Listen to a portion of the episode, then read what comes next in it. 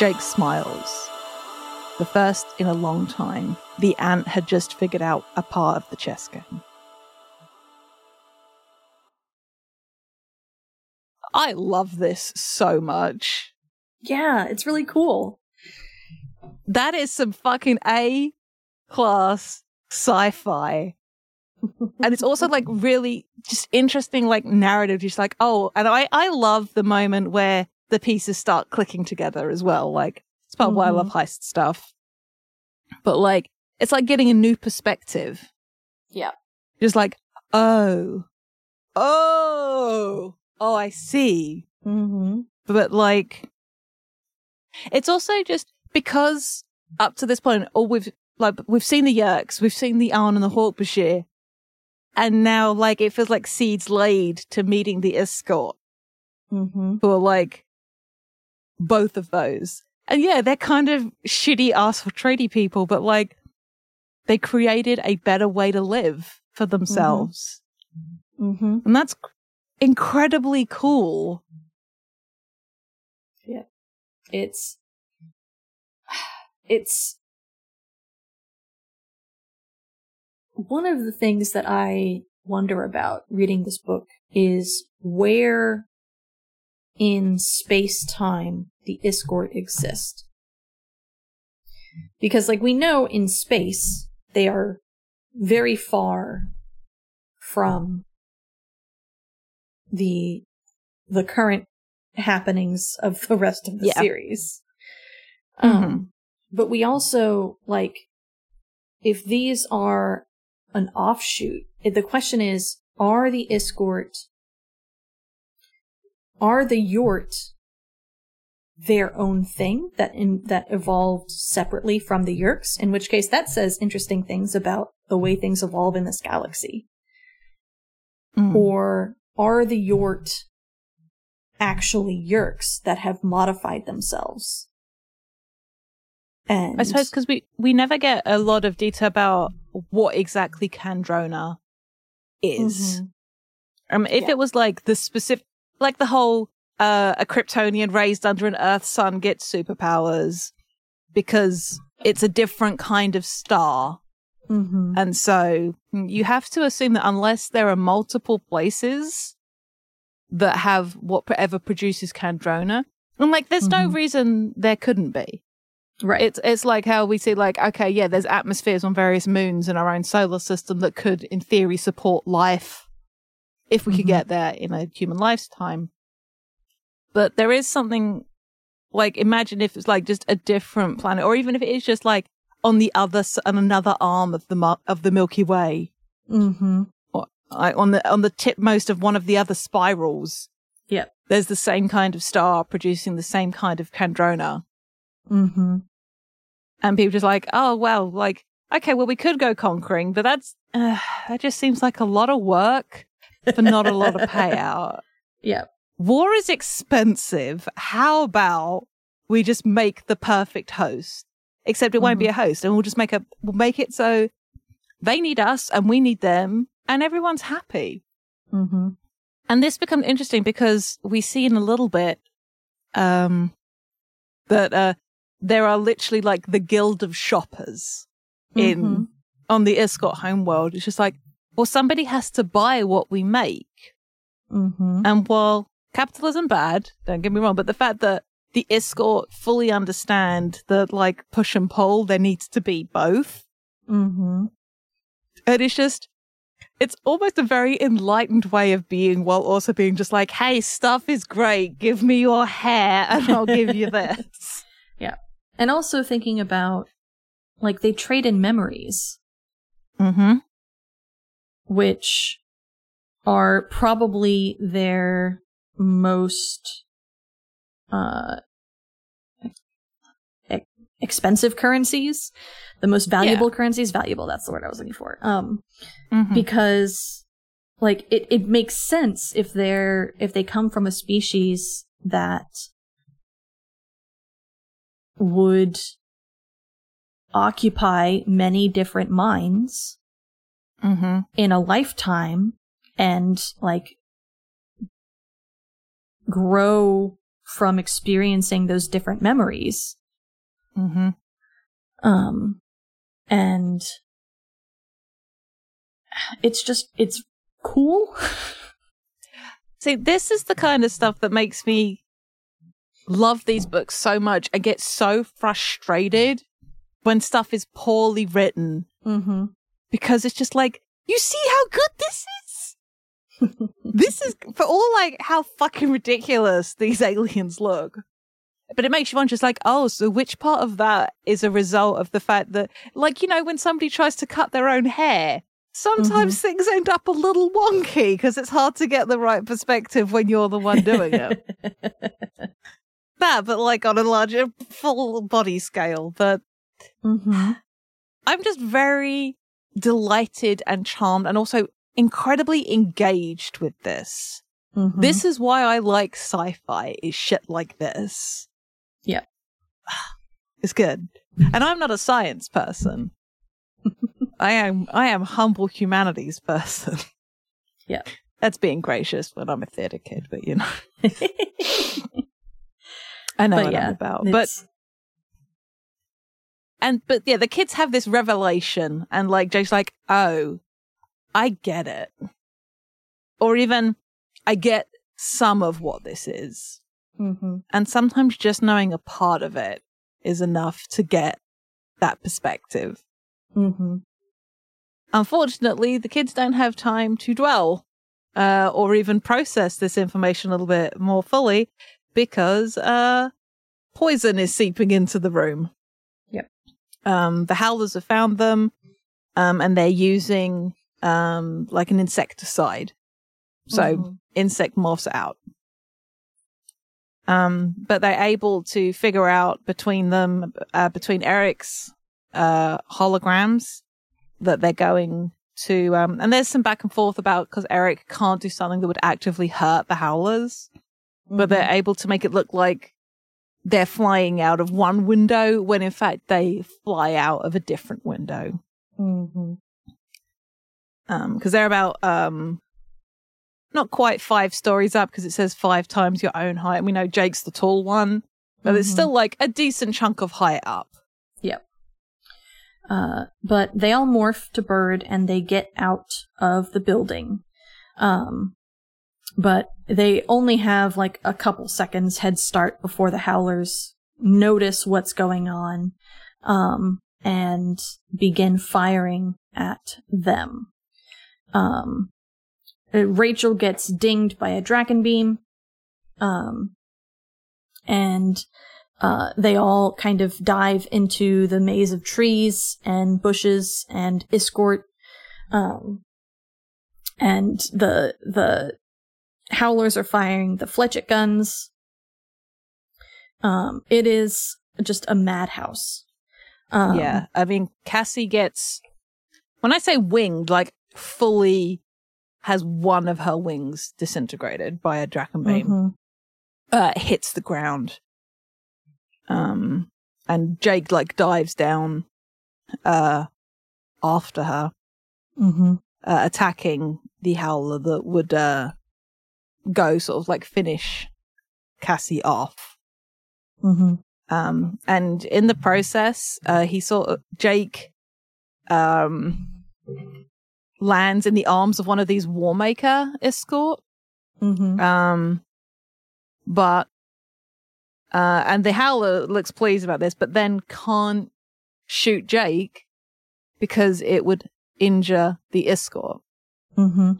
Um, and then Jake uses the the hesitation, um, flaps his wings, and the Warmaker just Iskoort just like shoves him away, and then he and his friends attack the Howler. Um, Mhm. and because the Howler can't attack back because of the rules of engagement, the uh the Iskoort are able to sort of like just like they're just like they're just like butting heads and stuff. And but Jake's like, they can't kill the Iskoort, use them for cover. Um but uh, and he's telling Cassie that she needs to do more, but she's like way ahead of him. just like, Mhm. yeah, yeah, I know. um, which but although she's able to do that, she's sounding like she's pretty like stunned. Yeah, she's she's Um, demorphing on instinct. Yeah. Um, but, and, um, he's like, and Jake doesn't want to leave Cassie, but the others are running for their lives. Uh, Jake Mhm. needs to get to them. Um, and he's like, he can't leave Cassie, uh, if he stays, he'll lead the, uh, this last howler to her. And um, she's like, she's too dazed, she's losing too much blood, she's sinking too fast to finish demorphing. And we have this moment of no choice, Jake. You can't help. You can only hurt. And he takes flight, feeling like my heart was being ripped from my body. Have to help the others. I told myself, that's your duty. Help them. You can't help Cassie anymore. And it's just like, fucking hell. Uh huh. The girl he cares about more than himself. Mm-hmm. And the howlers, meanwhile, are leaping from tree to tree, three birds in the air, so he knows somebody's missing. The edge of the platform is only a mile away. And Jake decides they want to chase someone. Let's see how fast they are. Uh, we get some fun facts about peregrine falcons. um, and he decides like fuck it. And this, although what he does pull out of it, this is a very kamikaze sort of maneuver that Mhm. he's pulls here.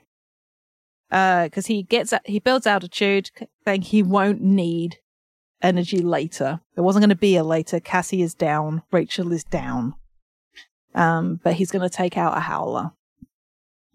So, uh, he is able to, uh, get enough altitude, uh, gets, catches a headwind and then dives. Uh, attacks the howler that was, uh, ripping after Tobias. Um, and he's able to keep flying, keeps his momentum going. Um, able to rake another howler who just drops Mar- dropped Marco, yelling at Marco to demorph. And um, the Mar- uh, the howlers don't take well to uh, having their butts remotely kicked. Um, because three of them are immediately converging on Jake Mhm. uh, heedless in heedless pursuit of the little creature who had dared to hurt them. Uh, and he leads them on a merry chase. Mhm. Um, down to the walkway. He's getting tired. There's bursts of uh, flechette fire.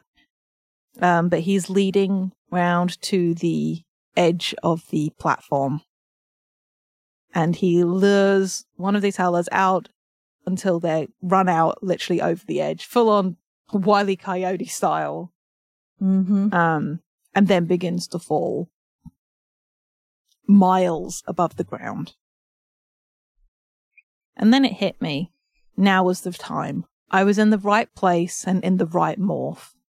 Down he fell, quickly achieving maximum falling velocity, which in the gravity of the Iskoort world, world as it turned out, was less than 200 miles an hour, which at the top of the chapter was uh, the speed uh, Jake mentioned of be- uh, what a peregrine falcon is able to achieve when in a dive.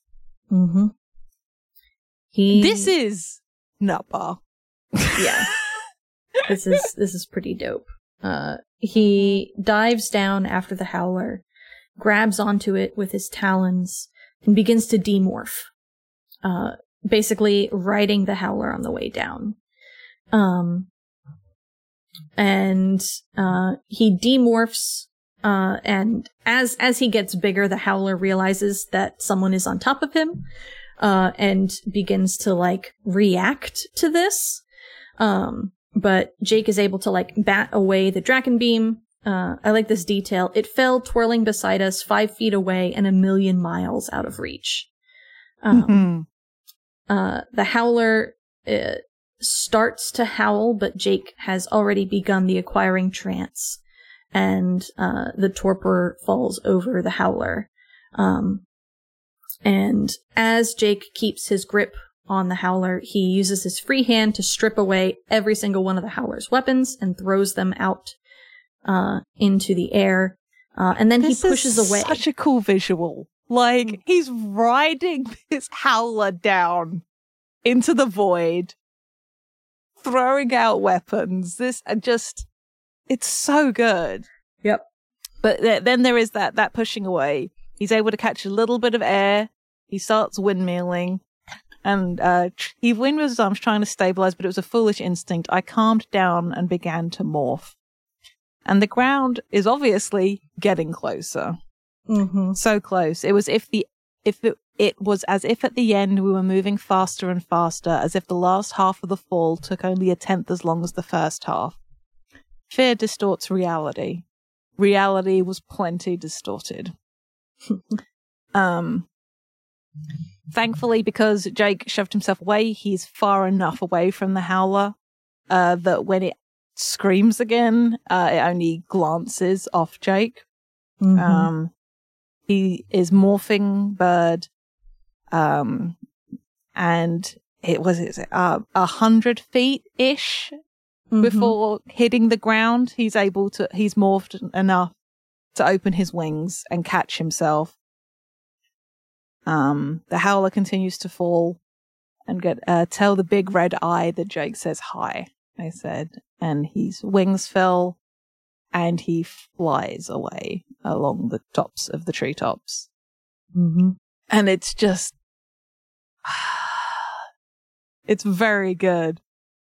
Uh, it's like, you know, that moment, uh, in, I think it's Matrix Reloaded, Mm. uh, where Neo catches Trinity and we cut to, um, what's his name? Fuck, Link outside, like, Operator's like, yes! like you you you're like you you feel the, the triumph in that moment was just like Uh-huh. yes fuck and it's so cool mm-hmm. that is really fucking cool like the book these books have been very consistently good on action scenes and this Yes. one especially when the kids are struggling when it feels very dangerous mm-hmm. uh, it can be very it, it draws you right in but there's something about the simplicity of that situation of literally just diving catching up acquiring them off falling and just at that last moment being able to wings out and away it's just it's so good just chef kiss love Yes. this yes. it's also there's something to be said about Jake having this incredibly cool moment where nobody else is around to see it. Mm-hmm.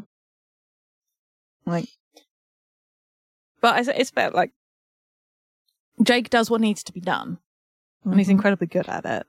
Mm-hmm. And for all that he is the general, he is also like a soldier as well, Yep. and he knows what he can do. Mm-hmm. And as much as we talk about he knows his soldiers, he knows how to get the results. At the end of the day, he's also one of his soldiers. Mm-hmm. And like, he, he does the thing and it's fucking sick. Mm-hmm. I'm just, I, I'm just, this is very cool. and he's able to get to the others and just like realizes why the Iskoort built their towers because, uh, the surface of the planet is very swampy and, uh, lots of sulfur. Mm-hmm. Um, he, it's, he, it's several miles to get back. Mm-hmm. Um, lot of flying. And this, a lot of flying. And also it's a very complicated structure. Mm-hmm. Um, and as he's like, okay, cool, I did the thing. And he's taking in, um, and the, the sights of what the, the beautiful city or the, the city of beauty, it was described. And like, the pyramids would have not made the footings for the smallest pillar. Mhm. Uh, how like compared like the Sears Tower would be a tinker toy in comparison. Um, the Iskoort may have been the most obnoxious species in the galaxy, but they could definitely build. um, but he starts asking questions like, what would he find even if he can retrace the fall? Had Cassie demorphed? Had she survived? Was Marco still alive? Ax, Tobias, Rachel. Um, and he, he doesn't know what he's going to find. Part of me expected to find that the score would be one howler and all five of my friends. I pictured finding their crumpled bodies. The images drained the strength from my muscles. I had to get back, but I couldn't stand thinking about what I'd find. I couldn't live without them. Couldn't. And then he feels angry at Erek. Because Marco's right. What right does Erek have to cling to his non-violence in a universe where the Howlers annihilated entire species on orders from an evil force? How do you stand on the sidelines when evil is running amok? And he just, he's struggling with this anger because, and I think we've talked about this before, just like, it's easier to be angry than scared. Mm-hmm. Like, anger doesn't feel passive. Mm-hmm. And, And it's uh, and it's easier to be angry at Erek than at himself. oh yeah. Oh yeah. Um, He but as he sort of, yeah, you, you, you, talk for some bit. as he goes Please. through uh, this this as he works through this anger at Erek, he thinks about well, the Pemalites created him and all of his kind to be peaceful, to be physically incapable of violence. And it was irrational of me to be angry. But with Cassie and Rachel and maybe everyone dead and me alone, I didn't care. The Pemalites were fools. They'd been wiped out by the Howlers while their incredibly powerful androids had stood by and done nothing. The Pemalites had not reprogrammed the tree. Idiots. The Chee could have saved them. The Chee could have been turned loose to destroy the Howlers the way the Howlers destroyed everyone else. And then, and then when the Chee destroyed the Howlers, what would they do next? What do you do with a species devoted to war? What do you do once you've created an awesome weapon and turned it loose? The Pemalites would have had to be sure, would have had to be sure they could rein in the Chee. They would have had to be sure they could control them, turn them off. Just as Crayak would need a way to control the Howlers. The Howlers weren't androids, so how did Crayak ensure that they would never get out of control? And since their job was to murder and murder and murder without pity, what would Crayak even think out of control would mean? Out of control for a Howler would be not killing. An out of control Howler would be a Howler who felt remorse, pity, kindness.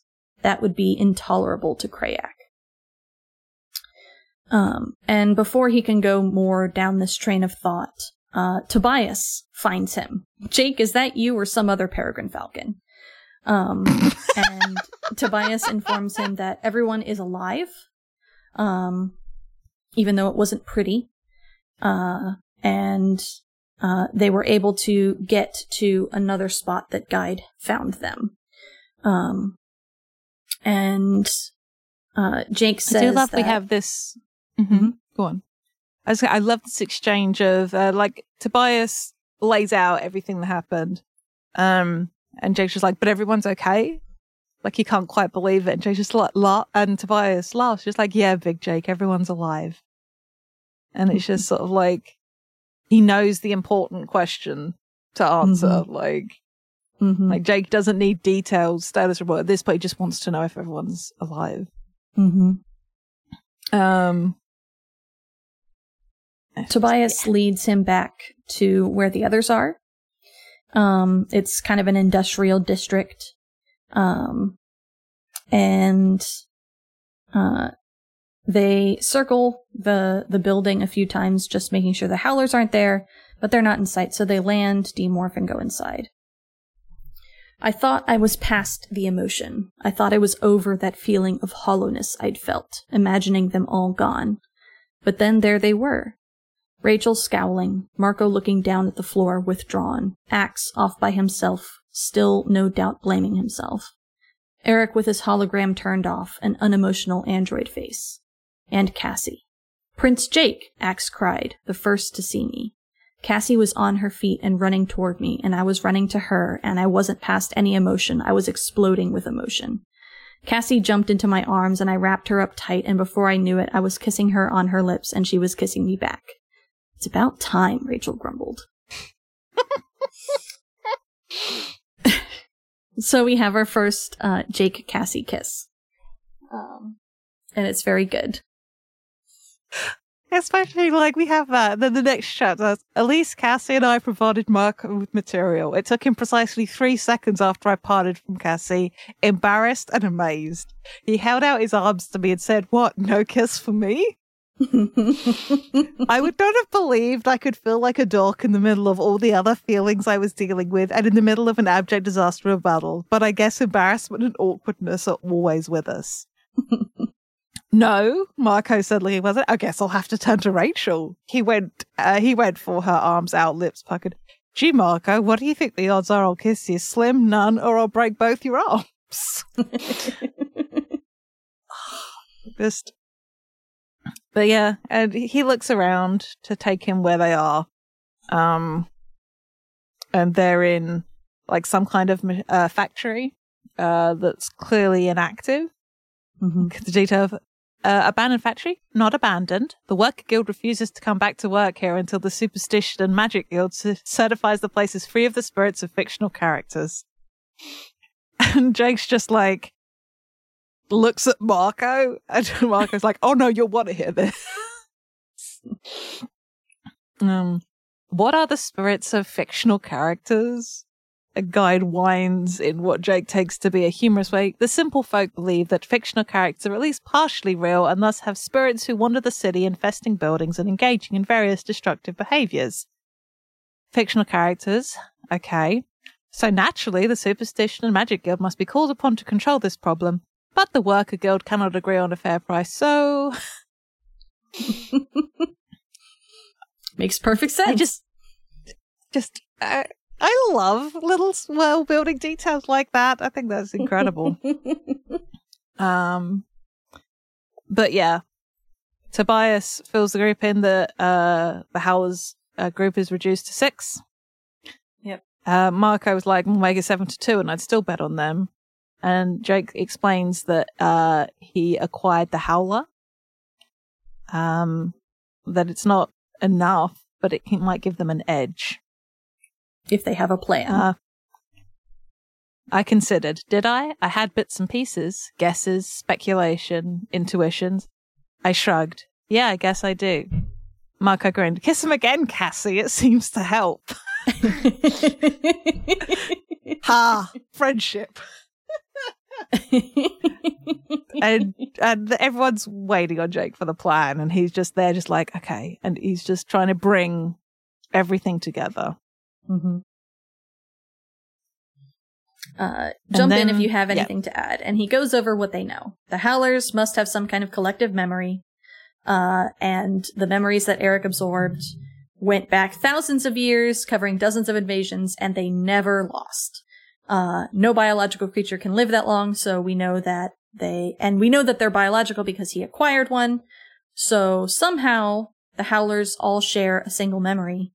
Um, and what the seven, six Howlers learn here will be conveyed to all the rest of the species. Uh, that way all battle experience is available to all warriors. Um, and, you know, that's what makes them so good at killing things. But Jake points out no one wins all the time, not for thousands of years. It's not possible. And he, he compares them to Muhammad Ali and Michael Jordan. Like, even they lost. Um, and Erek's like, but the memories I show don't, the memories I have don't show any memory of defeat. Um, and that is what Jake is banking on. Um, and he asks Guide, uh, how you view memories in the normal way. Um, and Guide says, well, there's like a little device that you just kind of put on your head and it plays the memories into your brain as if you were recalling them. And these memory headsets work on all species, um, including the howlers. Uh, and Jake, Jake, uh, is like, all right, okay, good. So now we need a volunteer for an extremely dangerous mission. We're going to need a rabbit to draw the hounds to us. I shot a look at Rachel and slowly shook my head no. Her mouth was already open to volunteer. She closed it and looked puzzled. I will take on this mission, Ax said from across the room. Rachel made a little half smile and nodded imperceptibly. Uh, and Marco's like, all right, well, Ax is gonna get himself killed and the Howlers don't like to buy memories. Uh, so how does this help us take out the Howlers? And Jake says, we're not going to take out the Howlers. Crayak is. We are not led into the plan until uh, kind of the end here. Uh, but for those of you listening along, the plan is basically to give the Howlers memories that Crayak cannot tolerate the Howlers having. Because Crayak destroys any Howlers that lose before any of the other Howlers learn of that loss. Um, because that's the only way you get a species that apparently hasn't lost is to destroy the losers. Um, because if they don't have a memory of loss, then they're going to maintain that confidence and that kind of quote unquote perfect killing machine. Um, so, uh, we cut to the trap. Jake is going to morph Howler. Um,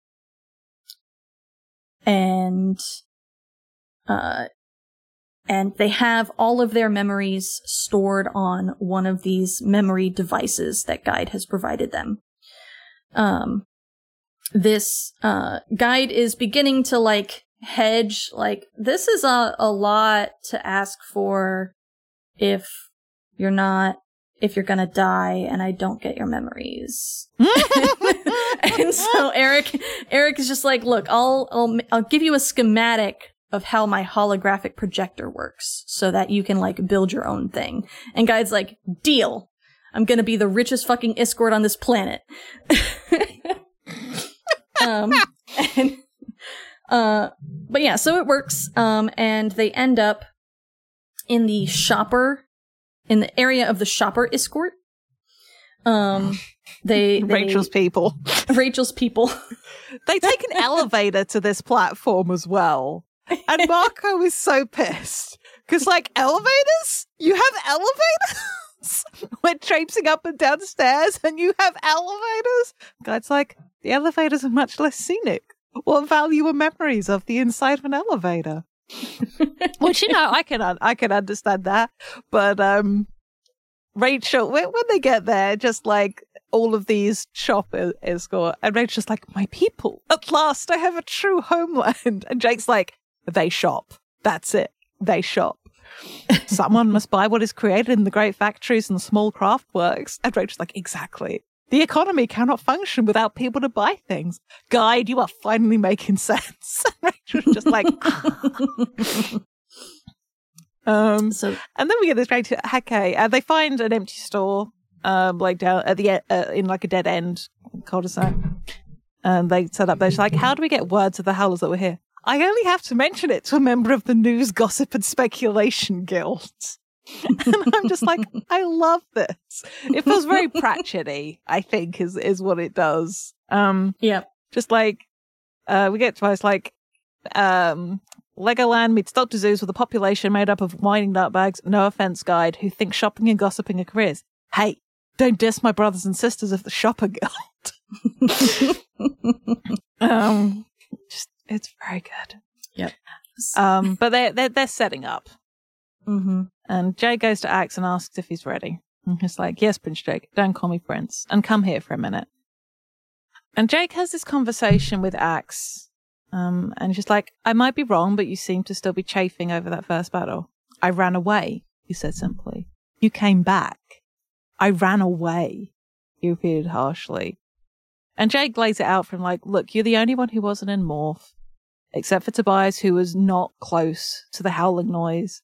Did it not occur to you that maybe the howler's howl is specifically designed to affect the brains of sentient creatures? I mean, the physical brain, the grey matter, or whatever color yours is. And and Ax does like this impatient shrug, this very sort of human gesture. And Jake's like, "Look, Ax, the howlers are a biological weapon designed to kill sentient species. When they were designed, when Crayak was coming up with that howl, he'd have fine tuned it to have an especially terrifying effect on complex sentient brains. I have a tiger brain and it nearly destroyed me. You have your very own, very smart, very aware, very complex brain. Exactly what that howl was designed to attack. Ax didn't accept what I was saying, but he didn't dismiss it totally either. He seemed to fidget, like he wished the conversation was over. I sighed. I'd said all I could say. Ax needed to do something to wipe away what he saw as, a, as a what he saw as a terrible stain. Okay, Ax, it's time to get set. But you better remember one thing. Your job is to get out of this alive. If I'm really your prince, I'll give you an order. You do not have permission to get yourself killed, no matter how heroic you think it would be. Yep. Yep. I love their relationship a lot. It's so interesting. Mm-hmm. Uh, but it doesn't take long for the Howlers to show up. Um, they Ax is kind of just walking around out in the open as bait. Um, and when the Howlers show up, they see him and they begin to chase him. Uh, in the meantime, in the little building that they found, Jake is going to morph Howler. Um, Rachel is a grizzly bear right behind him, uh, ready to kill him if he can't control the morph, uh, with Marco as backup as a gorilla. Um, and he morphs. Um, as he's listening to Tobias giving updates on Ax's really scary, terrible situation. Um, he, uh, we get a nice description of the morph, uh, wherein he can see his spine for a little bit. Uh, so that's fun. Um, and then the consciousness bumbles up underneath his own. I had expected rage. I had expected out of control violent urges. I felt neither. Instead, I felt indifference.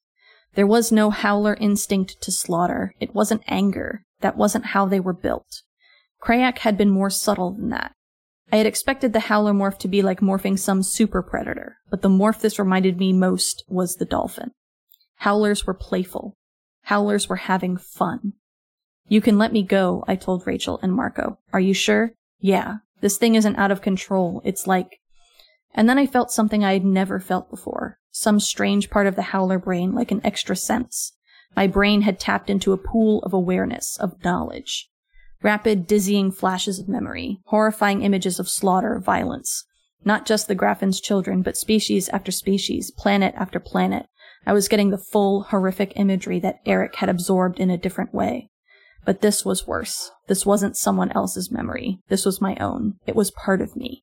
And through it all, the massacre of Graffin's children, the slaughter of the Mashtami, the Ron, the Nosh, the Nos, Nost Neve, and yes, the Pemalites, the Howlers felt no anger, no rage. But why should they? It's a game, I said. What is? Cassie asked. She had morphed to wolf. The howlers, the killing, it's a game to them. They're having fun. They're enjoying it, like when dolphins leap into the air just for the fun of it and play follow the leader. It's a game. They're destroying entire races for fun?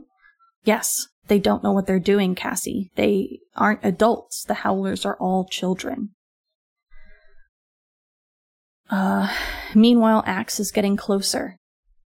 Um, and Jake is struggling with this new information. They're what Crayak made them. They have a lifespan of three years. They have no mature phase. They don't reproduce. They're grown in a factory. There are no adult howlers. And uh, everyone else is like, well, what are we going to do? You let them walk away because they're not adults? Um, and Jake is still kind of struggling with it because they don't know what they're doing. Um, and he recognizes that there isn't a choice here. Um, he has to go through with this. Um, but still, uh, he thinks, was I pleading? What did I think we could do? It was too late. Them or us. Them or the entire Iskoort race. But they didn't know what they were doing. They didn't know. My head was swimming. The howlers were what someone else had made them. How do you hate a creature for doing what it has been taught to do? I had gloated when that howler fell to its death. And now, no choice. No choice. The howlers are here. Um, and there's a lot of fighting. Erek uses guide like a human shield because the howlers can't hurt him. Um, but they're fighting the others. Um, Jake manages to lure one of the howlers away, uh, by saying, uh, the like the the leader is over here. Come over, come follow me. Uh, the howler follows him, and then uh, Jake turns on him, attacks, um, stuns the howler long enough to uh, put this memory harness on him. Um, slaps the probe onto the howler's head. The howler glared at me with his dead blue eyes. He leaped up, he drew his Dracon beam weapon, he aimed it nowhere. He shuddered. He started again to aim the weapon. Then he shuddered again. His eyes closed. I stopped breathing. Into the howler's head flowed all the memories of my life, from vague early images of my mother's face above my crib to riding on my dad's back at some amusement park, to school, to friends, to all that had happened since we'd taken a shortcut through an abandoned construction site. All that I remembered of my life was flowing into the Howler's brain, and the lives of Cassie and Rachel and Marco and Ax and Tobias and even Guide. And the long, long memory of the android who called himself Erek. All that we were emptied into that Howler's head, and from there would flow into the endless pool of collective Howler memory. Is it working? Cassie wondered. Suddenly, the Howler disappeared. He was simply gone. the Dracon beams no longer burned against the walls of the room. Erek stuck his head out through the door. They're gone, he said. Marco yanked the knife out of his stomach and began to demorph. In the time it took him to pull it out, we went from that small Iskoort room to a very different place. Uh, and I'm just gonna keep reading because the rest of this just has a lot to chew on. he was huge, no arms. Arms were irrelevant to him. He sat on what might have been a throne, or might have been a part of him. I couldn't tell. Machine? Creature? Both? Or something that was neither. He turned his single huge blood red eye and looked down at me. I was on my knees, human again, hard steel beneath me, darkness all around, but I felt a hand touching mine. The others were with me too, with me cowering beneath the seething evil creature called Crayak. I met his gaze. I closed my eyes, but I could still see him looking at me, as he had watched me, mocking in my dreams. We meet at last, face to face, Crayak said, in a low voice that vibrated up through the floor, through the air, a voice so low that it seemed it would shake my very atoms apart. I kept my eyes turned away, though it did no good. I wanted to stand, but I couldn't. I was shaking. My teeth were chattering. What, not so brave now, little Jake? he mocked. Look at you, all of you cowering. Are you frightened? I nodded. Yeah, I am, I admitted in a weak voice. But we won. And then there was a laugh, a laugh that was as powerful as the awesome dread that flowed from Crayak. The big red eye snapped up away from me. I breathed again. The laughter continued, gathering force, louder and louder and more and more delighted. I turned and saw the Ellimist. He was human, he was in human guise, looking like a wise old man, no more his true face than Erek's face was true. Humans, the Ellimist said, as if he were introducing us. Five humans, an Andalite, a Chee. It was a mistake allowing the Chee to escape from the doom of their Pemalite masters, Crayak said. The Iskoort will live, the Ellimist said. The eye showed no expression. The Iskoort will live. Then he looked at me. Sleep well, human, he sneered. I'll be, I'll still be there in your dreams, and someday, when the time is right, you will suffer for this. I climbed to my feet, still holding Cassie's hand. I focused my mind on the howler, and I began to morph. No one said anything till I was done, and when I was done, I opened my howler mind to the collective memory that linked them all. I searched for the memories we had played for the Howler. I looked in the great memory pool for some memory of what had occurred on the Iskoort planet. Nothing. Some memory of us, of five humans and an Andalite and a Chee and Guide, but there was nothing. Crayak had destroyed the six remaining Howlers before those memories could poison the minds of all Howlers. He'd done what I knew, what I'd hoped he'd do. The Howlers had never been defeated, so they believed, but I knew that wasn't possible. Somewhere, somehow, someone had to have beaten them, at least once. Perfection was impossible.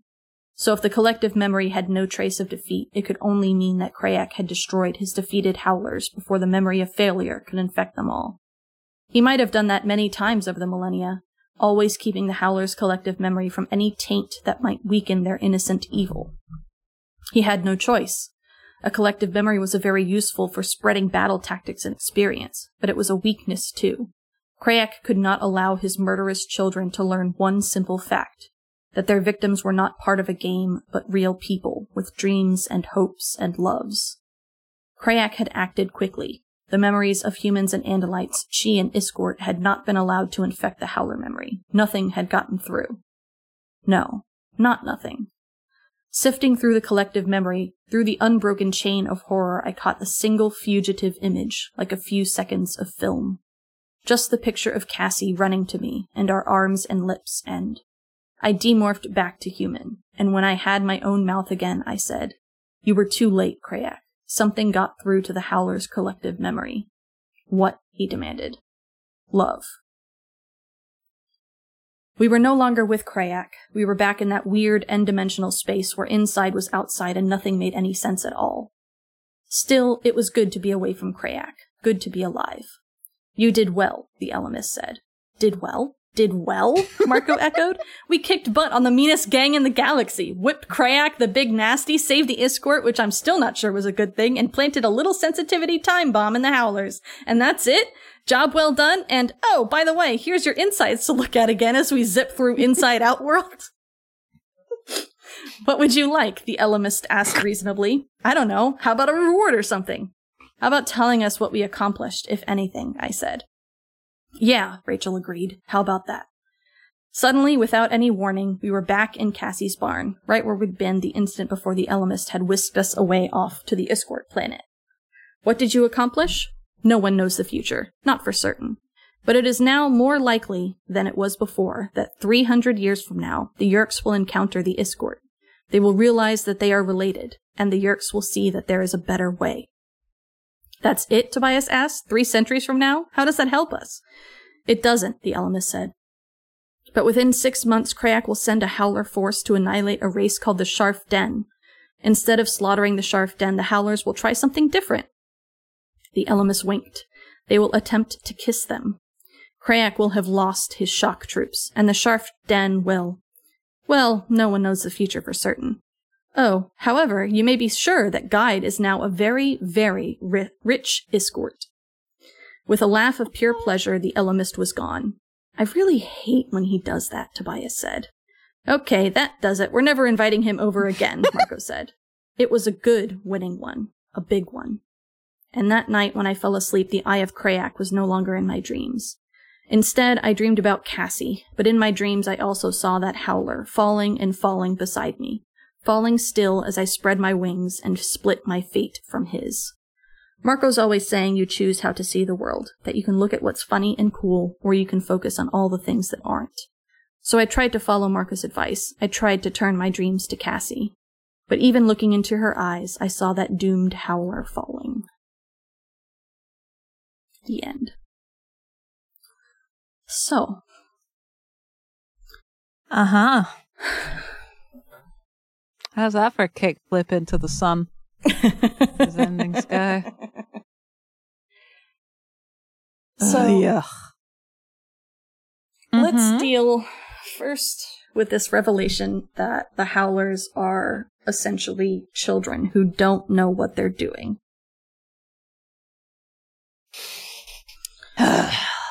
Cause, uh, that's a lot. That's so. It's so much.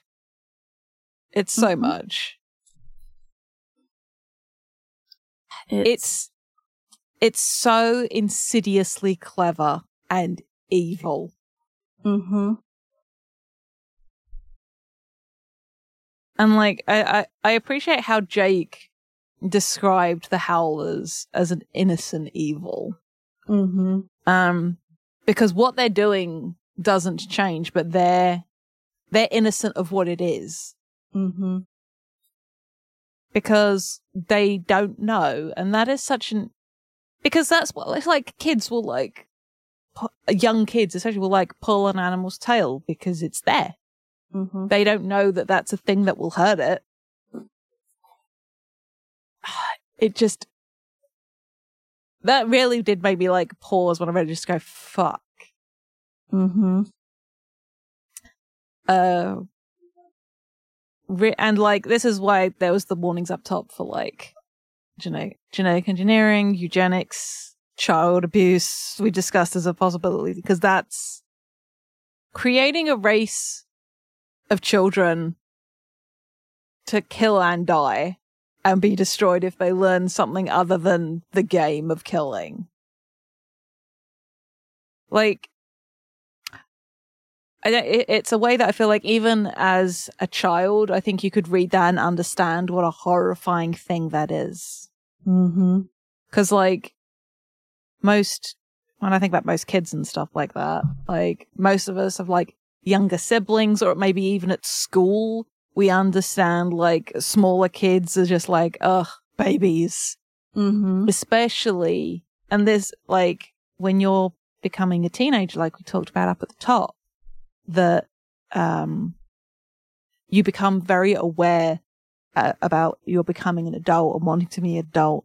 And I think it's around that age where you start realizing or understanding just what it means to be a baby Mm-hmm. and to be a small kid. Because you're old enough to know, just like, oh, that's so far away from who I am now. Like, we can understand the innocence of children. And what is interesting reading this as an adult is looking at the howlers as a parallel Mm-hmm. and in contrast to the animorphs Mm-hmm. because this is child soldiers equipped to fight in a war not of their making. Mm-hmm. Yes, the animorphs were given a choice. And they knew what they were entering into. They haven't been misled or manipulated in the way that the howlers have. Mm-hmm. But Jake is looking at the howlers and in that horror, just like, no, they're children. They don't understand. Whereas I'm here in my mid thirties looking at a 13 year old going, no, but you are also a baby. Do you not Uh-huh. understand that you are also a baby Yep. Being forced to do something? And it's worse because you do understand enough about what's going on to be traumatized by it. Yep. And once again, Jake is the one that takes on memories of horrible things. Yeah. And it's just no child should have to do what Jake is doing, to endure it, to live that, Mm-hmm. to bear that weight. And he does. And he doesn't yet fully grasp that what's happened to him is as much of a tragedy as the Howlers. Mm-hmm. Yeah. Like- It's- I would, the Ellimist is no better than Crayak in that regard. Mhm.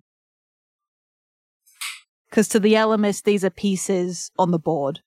He just likes Mhm. them Mhm. and is less inclined to throw them away if they are a bit damaged. Mhm. If anything, them being damaged makes them better at doing what he wants them to do. Yep.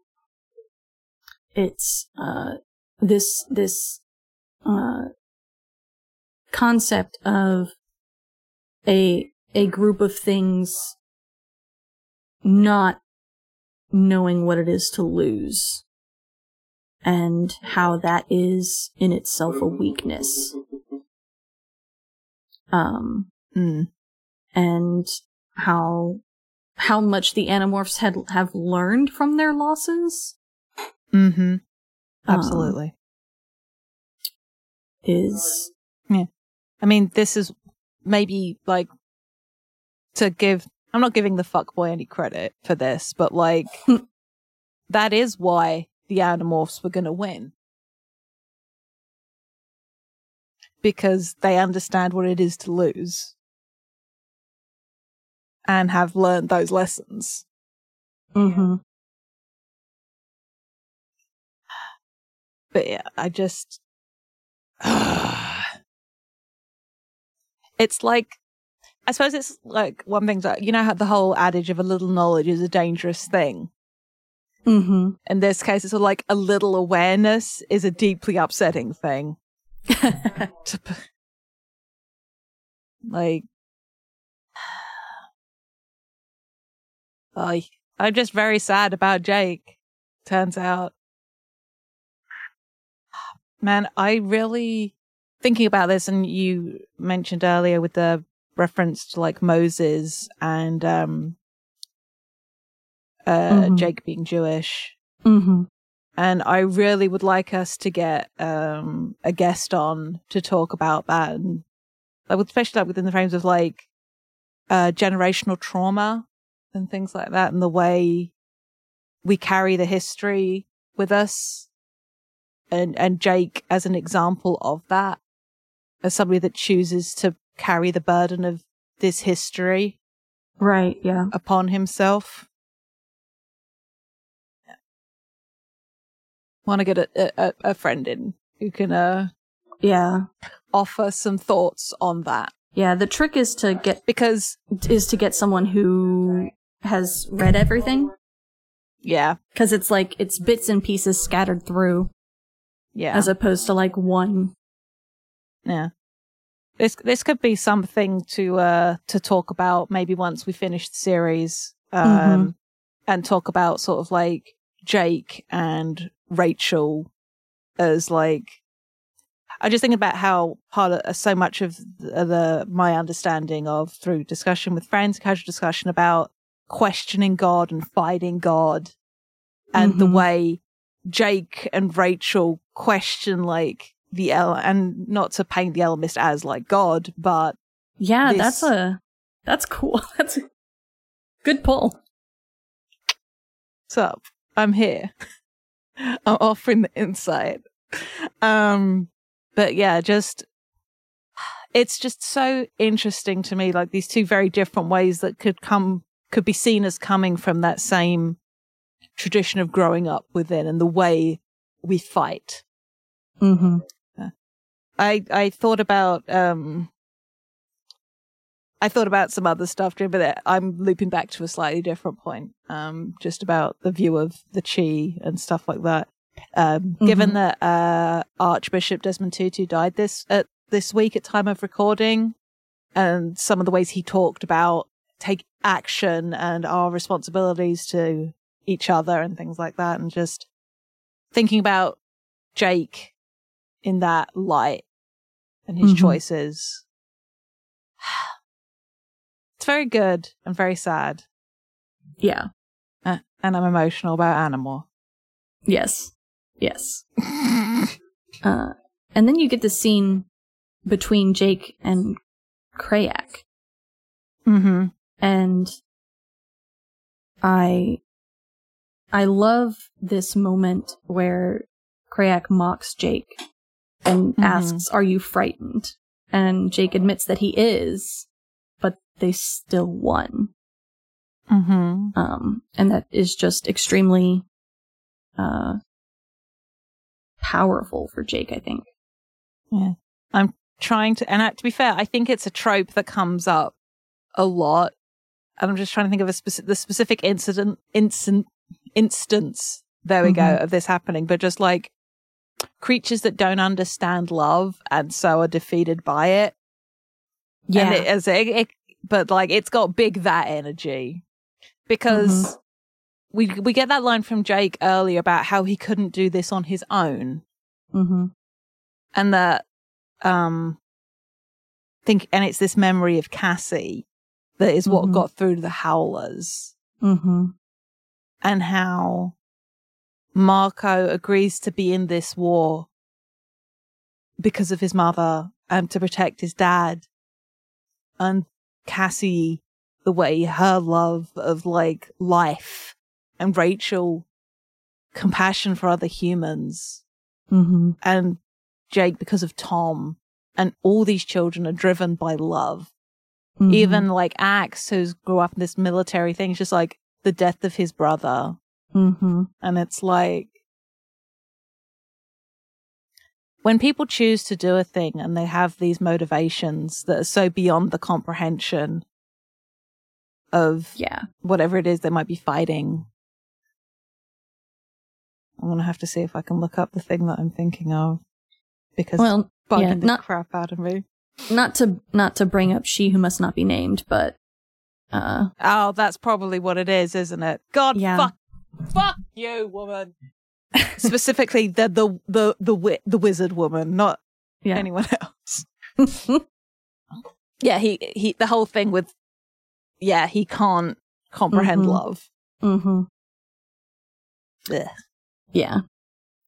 Uh but I mean it's it's it's a trope that she pulled on for a reason because Yes, it's it's this kind of idea um that you know true evil can't know love which i think is yeah, definitely an, an oversimplification and but also it feels like a nod to that for sure. yeah Uh, and let me be clear, it's one of the things about getting older. Like, there's lots of very good narratives where love is not necessarily a force for good. Like, love is not Mhm. the antithesis of evil. yes Like, evil things can happen and be done by people who believe in love or believe they are in love or even who love very dearly. mm-hmm But it's, it's a good narrative trope. yes yes And for like, the way Crayak is described, his desire for consume, for control is not based out of like anything resembling love. mm-hmm mm-hmm So, uh um, but speaking of love, do we want to talk about that final fucking line of this Yeah. book and how Uh-huh. it kills me? uh-huh So, Jake talking about this win and these dreams and about dreaming about Cassie, but also the howler falling. And just to circle back briefly to the whole parallel between the howlers and the animals and literally the line of split my fate from his. mm-hmm It's just, ah, it's good. It's very good. but uh, that final line of the book. So I tried to follow Marco's advice. I tried to turn my dreams to Cassie, but even looking into her eyes, I still saw that doomed howler falling. And that just love is a beautiful, wonderful thing. It doesn't undo trauma. mm-hmm And the fact that Jake and Cassie's relationship, for all that they liked each other before the series began, there is no extracting their relationship from this war. mm-hmm The two are always going to be wrapped in each other. mm-hmm And I just, I know bad things. Like, I'm fairly certain this is one of the few instances where I'll commit to saying something and I don't, Danielle can like choose to remain silent, but I fairly 100, like 98% certain that Jake and Cassie break up after the war, even if they both live, which I don't know for sure either way. But this, their relationship is forged in this war mm-hmm and being loving each other, caring for each other, being this tied, like Jake being willing to die for Cassie without question. Cassie assigning herself to be his tether to humanity to keep, remind him of his morals. It's not that he doesn't have them, but just to remind him of them. mm-hmm How do you come out the other side of a war when your relationship is so defined by those parameters and keep it going? mm-hmm Especially when you're children. mm-hmm because we talk about our teenage years and like there's loads of studies about this about how the things that we love in our teenage years like permanently sort of like imprint on us. Hell, we're doing an Animorphs podcast 20 years after Danielle read the book series. So, you know, this is an example in action, but, and it's so tragic mm-hmm and it's heartbreaking that Jake doesn't even get to have refuge in love. Mm-hmm. You think And it's too- incredibly good writing. Yes, Mhm. it is. Please. You think too about uh, the drawing those parallels between the Animorphs and the Howlers. how he sees himself in that falling howler in the Mhm. The howler that was lost to its war Mm. uh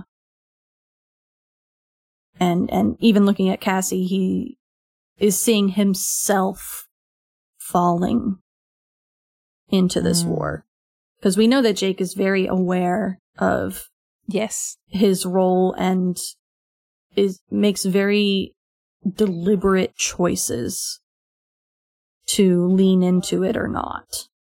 Mostly Mhm. to lean in. Um Yeah. and uh it just it makes me think of that since you brought up It's the also- comparison. Mhm. Yeah, it's like you can't fight gravity, like, like, Mm-hmm. and like how the last part of the fall happens so much, feels like it happens so much quicker than the first half. Mm-hmm. and just also I don't know enough about flight uh for that to be true, but I'm fairly certain if you're at terminal velocity, though Jake arguably might not have been falling fast enough that uh the force that you're traveling with would surely break the wing. If you will, I don't know enough about bird anatomy. They might be designed to handle this shit better. It depends But- on a lot of factors. figured. Um, but like, there's a reason why spoilers for a bunch of classic Spider-Man, I guess. Um, if you catch somebody falling very fast, the abrupt stop is going to kill them Mm-hmm. because of the sudden stop and the momentum that continues. Um, and it's just the notion of Jake seeing himself in a fall that he can't pull out of Mm-hmm.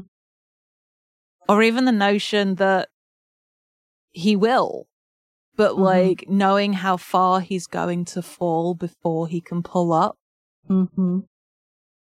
Ugh, I upset myself. Very good.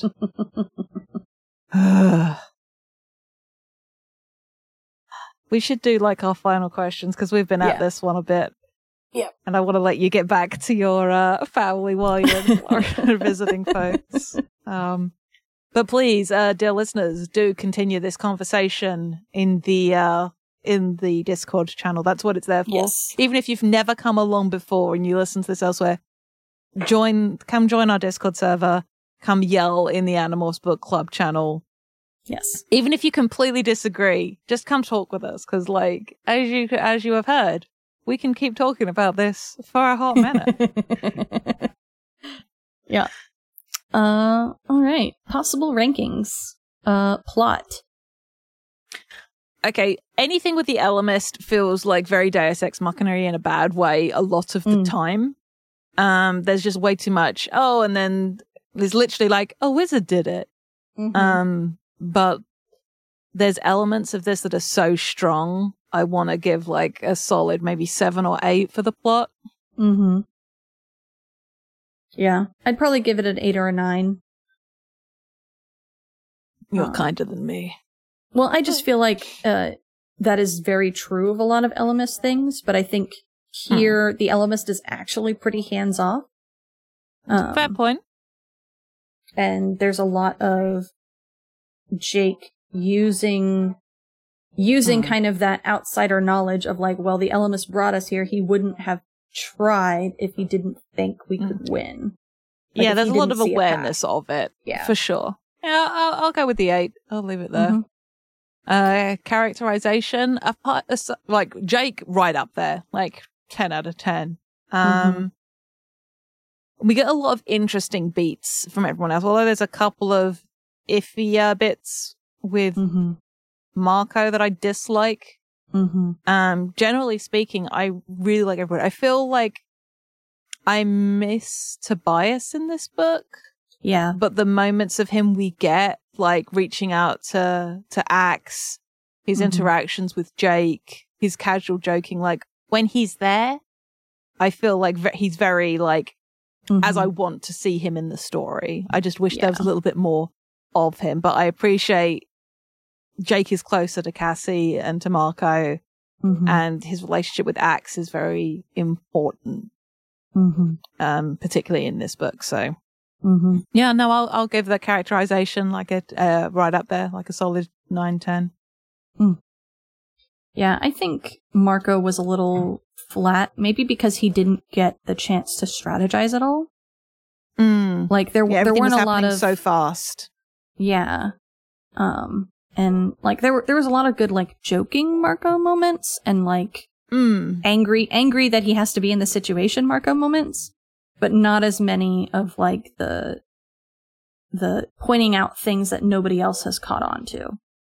Um, Yeah, we see Um, him like following other people, like agreeing, just like yes, Mhm. that's the Ellimist. mhm. So So Yeah. I'd probably give it. I like, like seeing, yeah, ten for Jake, Mm. maybe like Yeah, very good Jake. Yeah. Yeah. Mhm. Um, enjoyability slash satisfaction. The fact that I've had so much to say about it, I always take as a sign, and I haven't been angry about it, aside from calling the Ellimist a fuckboy. Um, no, I think it's very good. Mm-hmm. Um, incredibly engaging. I, this book got me twice with going, oh, dang. Didn't see that coming in a good way, not in a that's bullshit way. Mm-hmm. So, um, it's also very upsetting in places. So, Mhm. yeah, I'd rank that pretty highly. Yeah. I, I think this is one of my favorite books. It's one of the fandom's favorite books. Um, yeah, I, just yeah, I can get that. Yeah. There's a lot in it, a lot to chew on, a lot of fun action, and, you know, the Also team kissing. working well together. Also kissing. So, you know, it's got a little bit of everything. Um, Mhm. uh, um, yeah. So, what was your favorite, part? part? Probably Jake's dive. Mm, just like being with him as that way. It's so cinematic. It's so interesting. Like there's a Mhm. lot of really strong moments. Like Mhm. that face off against Crayak is also incredibly good.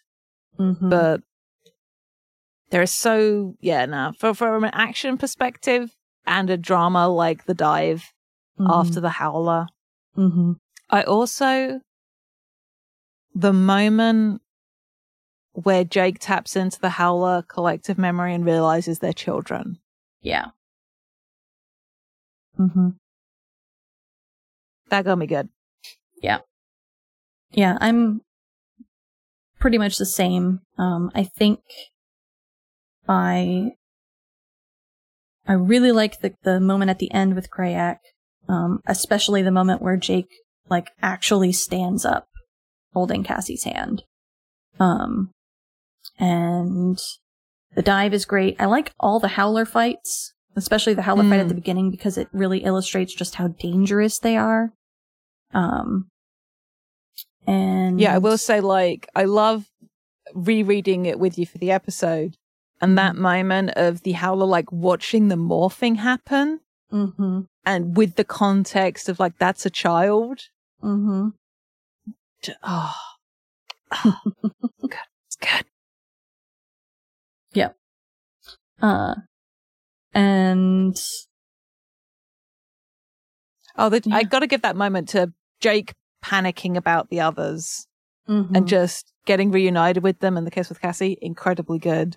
Though I Mhm. think I like the quieter moment of him asking for her and her already being behind him. yes, Look, my whump hurt comfort loving ass is all about that shit.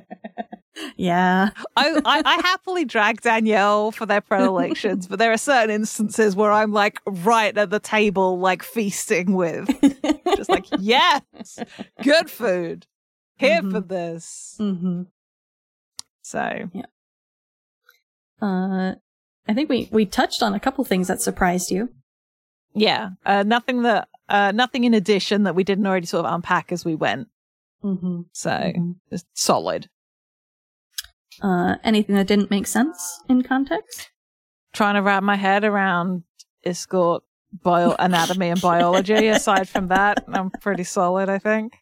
Yeah, I mean, it's just wild to me that they're engineered that way. Uh, Yeah. like like the Yoort must have like looked at looked at each part of that and thought of a reason why it should be there. Yeah.